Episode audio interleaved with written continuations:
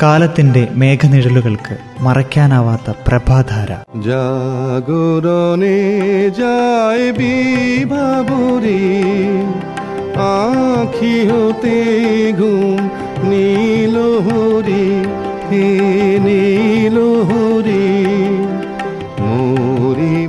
ഗുരുദേവ്.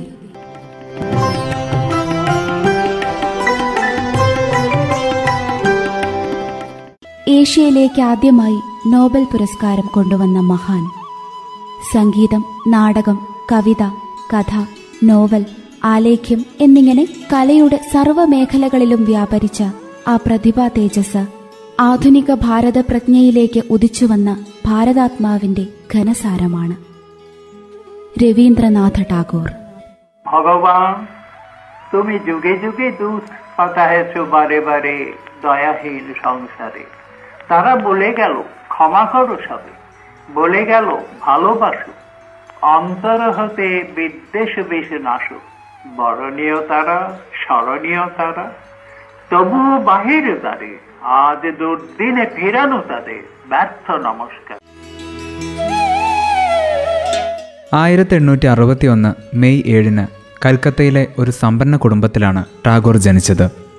ദേവേന്ദ്രനാഥ് ടാഗോറിൻ്റെയും ശാരദാദേവിയുടെയും 9ാമത്തെ മകനായി. രവീന്ദ്രനാഥിൻ്റെ മുത്തച്ഛൻ ദ്വാരകാനാഥ് ടാഗോർ സമ്പന്നനായ ഒരു ഭൂപ്രഭുവും സാമൂഹ്യ പരിഷ്കർത്താവുമായിരുന്നു.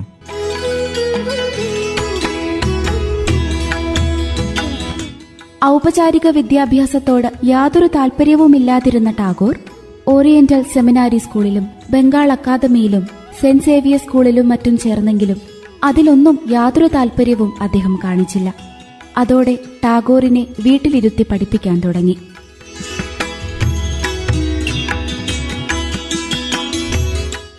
സ്കൂളിൽ പഠിക്കുന്നതിനു പകരം ടാഗോർ ജ്യേഷ്ഠനോടൊപ്പം ഇംഗ്ലണ്ടിലേക്ക് പോയി. ഇംഗ്ലണ്ടിലെ യൂണിവേഴ്സിറ്റി കോളേജിൽ 2 വർഷം പഠിച്ച ശേഷം അദ്ദേഹം ഇന്ത്യയിൽ തിരിച്ചെത്തി. 1883 അദ്ദേഹം മൃണാളിനിയെ വിവാഹം ചെയ്തു. 1886 ടാഗോർ ദമ്പതികൾക്ക് ആദ്യത്തെ കുഞ്ഞ് മാധുരിലത പിറന്നു. ഇവർക്ക് പിന്നീട് 5 മക്കൾ ജനിച്ചുവെങ്കിലും 2 പേർ പ്രായപൂർത്തിയാവും മുൻപ് മരണമടഞ്ഞു. ടാഗോർ എന്ന ബഹുമുഖ പ്രതിഭയെ നമുക്കൊന്നടുത്തറിയാം. ലോകം മുഴുവൻ ആദരിക്കുന്ന കവിയായിട്ടും ടാഗോർ കവിതകളെപ്പറ്റി സാരവത്തും സമഗ്രവുമായ പഠനങ്ങൾ ബംഗാളിനു പുറത്ത് നടന്നിട്ടില്ല എന്നു തന്നെ പറയാം. അതിനു കാരണം പരിഭാഷയുടെ പ്രശ്നങ്ങൾ തന്നെയായിരുന്നു. ടാഗോർ സൃഷ്ടിച്ച ബംഗാളി ശൈലിയുടെ സൗന്ദര്യം ഇംഗ്ലീഷിലേക്കോ മറ്റേതെങ്കിലും ഭാഷയിലേക്കോ സൂക്ഷ്മമായി പരിഭാഷപ്പെടുത്താൻ കഴിയുന്നതല്ല. എന്തെങ്കിലും ക്രോഡീകരണത്തിന് സാധ്യത നൽകാത്ത വിധം വിവിധവും വിശാലവും എണ്ണമറ്റതുമാണ് ടാഗോറിന്റെ കവിതകൾ. ഇംഗ്ലീഷിലുള്ള ഗീതാഞ്ജലി ബംഗാളി കൃതിയിൽ നിന്ന് വ്യത്യസ്തമാണ്. ഗീതാഞ്ജലിയുടെ യഥാർത്ഥ മൂല്യം പടിഞ്ഞാറൻ നിരൂപകർക്ക് കണ്ടെത്താനായില്ലെന്ന് വിശ്വസിക്കുന്ന ഒട്ടേറെ ബംഗാളി പണ്ഡിതരുണ്ട്. സാഹിത്യത്തിനുള്ള നോബൽ സമ്മാനം ഇന്ത്യൻ ഭാഷയിൽ എഴുതപ്പെട്ട ഒരു കൃതിക്ക് ഇന്നോളം ഒരിക്കൽ മാത്രമേ ലഭിച്ചിട്ടുള്ളൂ. അത് രവീന്ദ്രനാഥ് ടാഗോറിന്റെ ഗീതാഞ്ജലിക്കാണ്.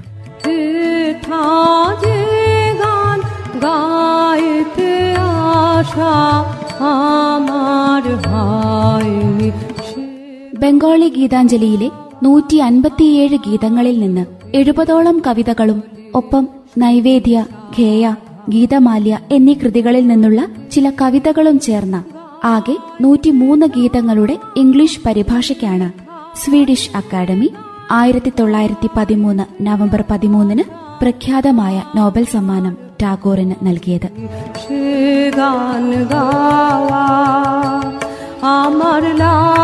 ടാഗോർ തന്നെയായിരുന്നു ഇംഗ്ലീഷിലേക്ക് പരിഭാഷപ്പെടുത്തിയത്.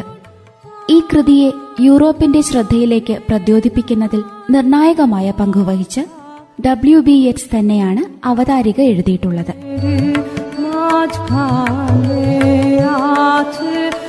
ഇംഗ്ലണ്ടിൽ ഒരു സുഹൃത്ത് സദസ്സിൽ ടാഗോർ തന്റെ മധുരഗംഭീരമായ ശബ്ദത്തിൽ പ്രസ്തുത കവിതകൾ ആലപിച്ചപ്പോൾ സദസ്യർക്ക് അത് ഇംഗ്ലീഷ് കവിതയിൽ വേറിട്ടൊരു ശബ്ദമായി തോന്നി.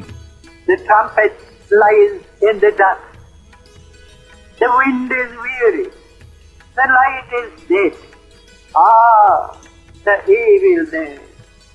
Some fighters carrying your flags and singers with your war songs. Come, pilgrims of the Mass, hurrying on your journey. The trumpet lies in the dark. Indian നാടകവേദിയിൽ ശ്രദ്ധേയമായ ചലനങ്ങൾ സൃഷ്ടിച്ചവയാണ് ടാഗോറിന്റെ നാടകങ്ങൾ. പ്രസിദ്ധീകരിച്ച തീയതി കണക്കിലെടുത്താൽ 1881 മുതൽ 1939 വരെ 60 നാടകങ്ങളാണ് ടാഗോർ രചിച്ചത്. ഈ നാടകങ്ങളുടെ ലക്ഷ്യവും രൂപവും ഘടനയും ഭാഷയും വൈവിധ്യമാർന്നതാണ്. നാടകം എഴുതുന്നതിനു മുൻപ് ടാഗോർ അഭിനേതാവായി. ടാഗോർ കുടുംബത്തിന് നാടകങ്ങളോട് വല്ലാത്ത ഭ്രമമായിരുന്നു.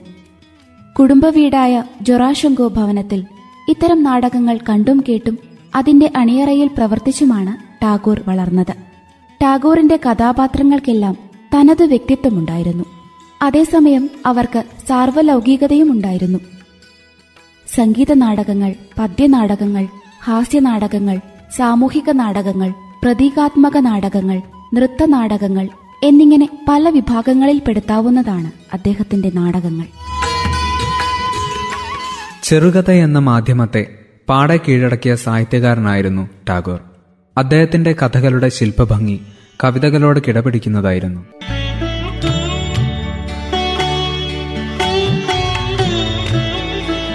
അദ്ദേഹത്തിന്റെ കഥകളെ കാലമനുസരിച്ച് പരിശോധിക്കുമ്പോൾ ഒരു കാര്യം ശ്രദ്ധേയമാണ്. കാതികൻ പിന്നോക്കം വലിയുകയും കഥ മുന്നോട്ട് വരികയും ചെയ്യുന്നു.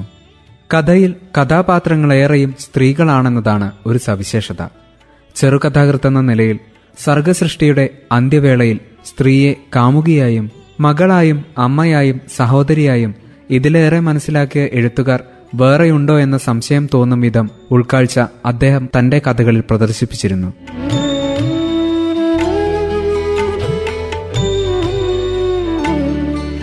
വ്യക്തിപരവും കുടുംബപരവും സാമൂഹികവുമായ എല്ലാത്തരം പ്രശ്നങ്ങളും ടാഗോർ തന്റെ കഥകളിൽ ആവിഷ്കരിച്ചിട്ടുണ്ട്. പ്രണയം, സാമൂഹിക ബന്ധങ്ങൾ, മനുഷ്യനും പ്രകൃതിയും തമ്മിലുള്ള ബന്ധം, മനുഷ്യനും അതീത പ്രകൃതിയും തമ്മിലുള്ള ബന്ധം, ഇങ്ങനെ ടാഗോർ കഥകളെ പ്രമേയത്തെ അടിസ്ഥാനമാക്കി 4 തരംതിരിച്ചിട്ടുണ്ട്. ബംഗാളിൽ റിയലിസ്റ്റിക് നോവൽ ശാഖയ്ക്ക് അടിത്തറയിട്ടത് ടാഗോർ ആയിരുന്നു. ബൗത്ത ഖുറാനിർ ഹാത്ത് ആയിരുന്നു ടാഗോറിന്റെ ആദ്യ നോവൽ. ചരിത്ര നോവൽ വിഭാഗത്തിൽപ്പെടുന്ന ഈ നോവൽ പുറത്തു വന്നപ്പോൾ ബങ്കിം ചന്ദ്ര ചാറ്റർജി ടാഗോറിന് അഭിനന്ദന കത്ത് അയച്ചിട്ടുണ്ട്. ടാഗോർ നോവലുകളുടെ സവിശേഷത അവയിലെ മനഃശാസ്ത്രപരമായ ഉൾക്കാഴ്ചയാണ്.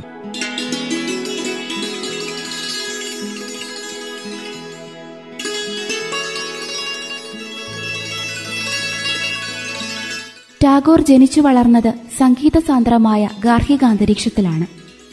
അദ്ദേഹത്തിന്റെ സർഗജീവിതത്തിൽ വളരെ സ്വാധീനം ചെലുത്തിയിട്ടുള്ള ഘടകമാണ് സംഗീതം.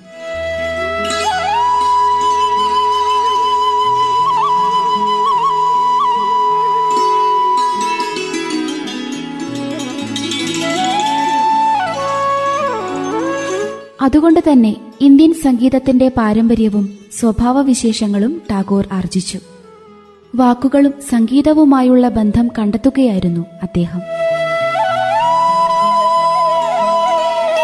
ബംഗാളിലെ നാടോടി ഗാനങ്ങളിൽ നിന്നാണ് ടാഗോർ ഇത് പഠിച്ചത്. അതുകൊണ്ട് തന്നെ അദ്ദേഹത്തിന്റെ സംഗീതത്തിൽ നാടൻ ശീലുകളുടെ അന്തർധാര സദാ പ്രകടമായി കാണാം.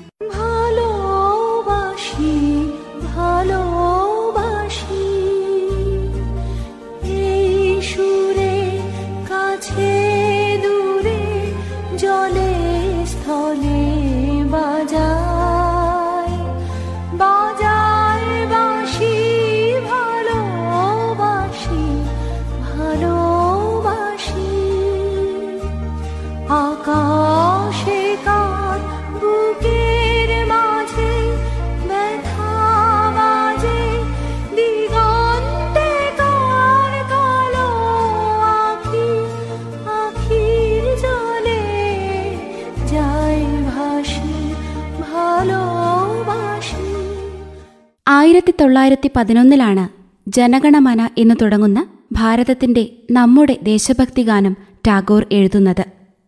സംഗീതം നൽകിയത് 1919 ആയിരുന്നു. നമ്മുടെ ഈ ദേശഭക്തി ഗാനം ടാഗോറിന്റെ ശബ്ദത്തിൽ തന്നെ നമുക്കിപ്പോൾ കേൾക്കാം. ജനഗണ മനയധിനായക ജയ ഹേ ഭാരത ഭാഗ്യവിധാത പഞ്ചാബ് സിന്ധു ഗുജറാത്ത് മറാഠ ദ്രാവിഡ യുസ്കല ഭംഗ വിന്ദ ഹിമാചല ജമുന ഗംഗ ഉത്ഥല ജലധി തരംഗ തവ ശുഭ നാമേ ജാഗേ തവ ശുഭയാശിഷു മാഗേ ഗാഹേ തവ ജയ ഗാഥ ജനഗണ മംഗളദായക ജയ ഹേ ഭാരത ഭാഗ്യവിധാത ജയ ഹേ ജയ ഹേ ജയ ഹേ.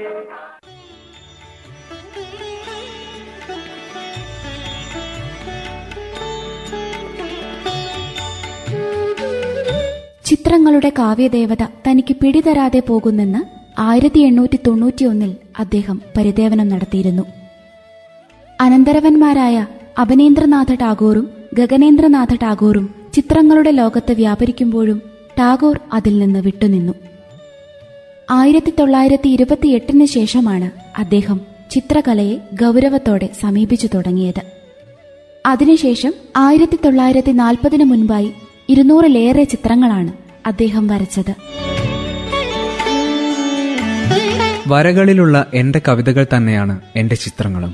അവയെന്നെങ്കിലും ഏതെങ്കിലും കാരണത്താൽ ഏതെങ്കിലും തരത്തിൽ അംഗീകരിക്കപ്പെട്ടാൽ അതിന് കാരണം അവയിലെ രൂപങ്ങളിൽ പ്രകടമായ താളം മൂലമുള്ള പ്രധാനതയാണ്. അദ്ദേഹം തന്റെ ചിത്രങ്ങളെക്കുറിച്ച് പറഞ്ഞതാണിത്. ടാഗോർ ഷിലൈധ വിട്ട് പശ്ചിമ ബംഗാളിലെ ശാന്തിനികേതനിൽ താമസം ആരംഭിച്ചത് 1901. അവിടെ തറയിൽ വെണ്ണക്കല്ല് പതിച്ച പ്രാർത്ഥനാമുറിയുള്ള ഒരു ആശ്രമവും പരീക്ഷണാടിസ്ഥാനത്തിൽ ഒരു വിദ്യാലയവും പുഷ്പവൃക്ഷത്തോട്ടങ്ങളും ഒരു വായനശാലയും അദ്ദേഹം സ്ഥാപിച്ചു. 1902 അവിടെ വച്ചാണ് ടാഗോറിന്റെ ഭാര്യയും 2 മക്കളും മരണമടയുന്നത്. 1905 പിതാവും.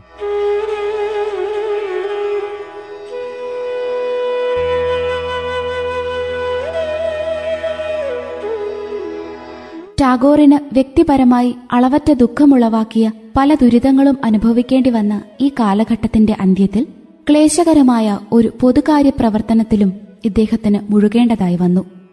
ബ്രിട്ടീഷ് ഗവൺമെന്റ് ഏകപക്ഷീയമായി തീരുമാനിച്ച് നടപ്പിലാക്കിയ ബംഗാൾ വിഭജനത്തിന് എതിരായ 1905 ആരംഭിച്ച സംഘടിത പ്രക്ഷോഭത്തിൽ ഇദ്ദേഹവും ഭാഗഭാക്കായി. സ്വാതന്ത്ര്യത്തെ അങ്ങേയറ്റം വിലമതിച്ച ദേശസ്നേഹിയായിരുന്നു ടാഗോർ. അപാരമായ വൈവിധ്യം നിറഞ്ഞതും സമഗ്രവുമായിരുന്നു അദ്ദേഹത്തിന്റെ സാമൂഹിക രാഷ്ട്രീയ നിലപാടുകൾ. സ്വാതന്ത്ര്യ സമരം, നവോത്ഥാനം, മതേതര മാനവികത, കൃഷി, വിദ്യാഭ്യാസം, കല, സംസ്കാരം, പൊതുജനാരോഗ്യം, ആത്മീയത തുടങ്ങി സമസ്ത മനുഷ്യജീവിത പ്രശ്നങ്ങളും അദ്ദേഹം പുരോഗമനോന്മുഖമായി നിർവചിച്ചു. ടാഗോർ വിഭാവനം ചെയ്ത ശാന്തിനികേതനെക്കുറിച്ചും അതിന്റെ വിദ്യാഭ്യാസ കാഴ്ചപ്പാടുകളെക്കുറിച്ചും ടാഗോർ ഒരിക്കൽ ഇങ്ങനെ കുറിച്ചു: എല്ലാ വർഗങ്ങളുടെയും സഹായ സഹകരണത്തോടെ ഇത് നിർമ്മിക്കുവാനാണ് ഞാൻ മോഹിക്കുന്നത്. കേവലം ഒരു സർവകലാശാലയല്ല എൻ്റെ മനസ്സിലുള്ളത്, വിശ്വഭാരതിയുടെ ഒരംശം മാത്രമാണിത്. വിശാലമായ വിശ്വാസത്തിലൂടെ നമ്മിലെ ആത്മീയതയെ കണ്ടെത്തി ലോകവ്യാപകമായ അടിത്തറയിൽ സ്വാതന്ത്ര്യത്തിന്റെ ശ്രീകോവിൽ പടുത്തുയർത്തണം. ഇന്ത്യക്ക് സ്വന്തമായ ഒരു നവോത്ഥാന പ്രസ്ഥാനമുണ്ടെന്ന് ടാഗോർ ഉറച്ചു വിശ്വസിച്ചു. ഭൂതകാല അവശിഷ്ടങ്ങളിൽ നിന്ന് ഉത്ഭൂതമാവുന്ന ഒരു നവലോകത്തിന് നൽകാൻ ഇന്ത്യയുടെ പക്കൽ സുപ്രധാനമായ മൂല്യങ്ങളുണ്ടെന്നും അദ്ദേഹം തിരിച്ചറിഞ്ഞു. ലോകത്തിനു വേണ്ടി അവയെ സമഗ്രമായി സംഭരിച്ച് സമ്മാനിക്കാനുള്ള വിശ്വവിദ്യാലയമായിരുന്നു അദ്ദേഹത്തിന് ശാന്തിനികേതൻ. 1941 ഓഗസ്റ്റ് 7 താൻ ജനിച്ചു വളർന്ന വീട്ടിൽ വച്ച് തന്നെ ടാഗോർ അന്തരിച്ചു. ദേശീയത ഒരതിർത്തിയല്ലെന്നും അത് നിമിഷം പ്രതി വിശാലമായി വരുന്ന മനുഷ്യവിനിമയങ്ങളുടെ മഹാസാംസ്കാരിക മണ്ഡലമാണെന്നും ടാഗോർ ദർശിച്ചു. അത് അധികാരത്തിലല്ല, മാനവികതയിലാണ് ഊന്നേണ്ടത്.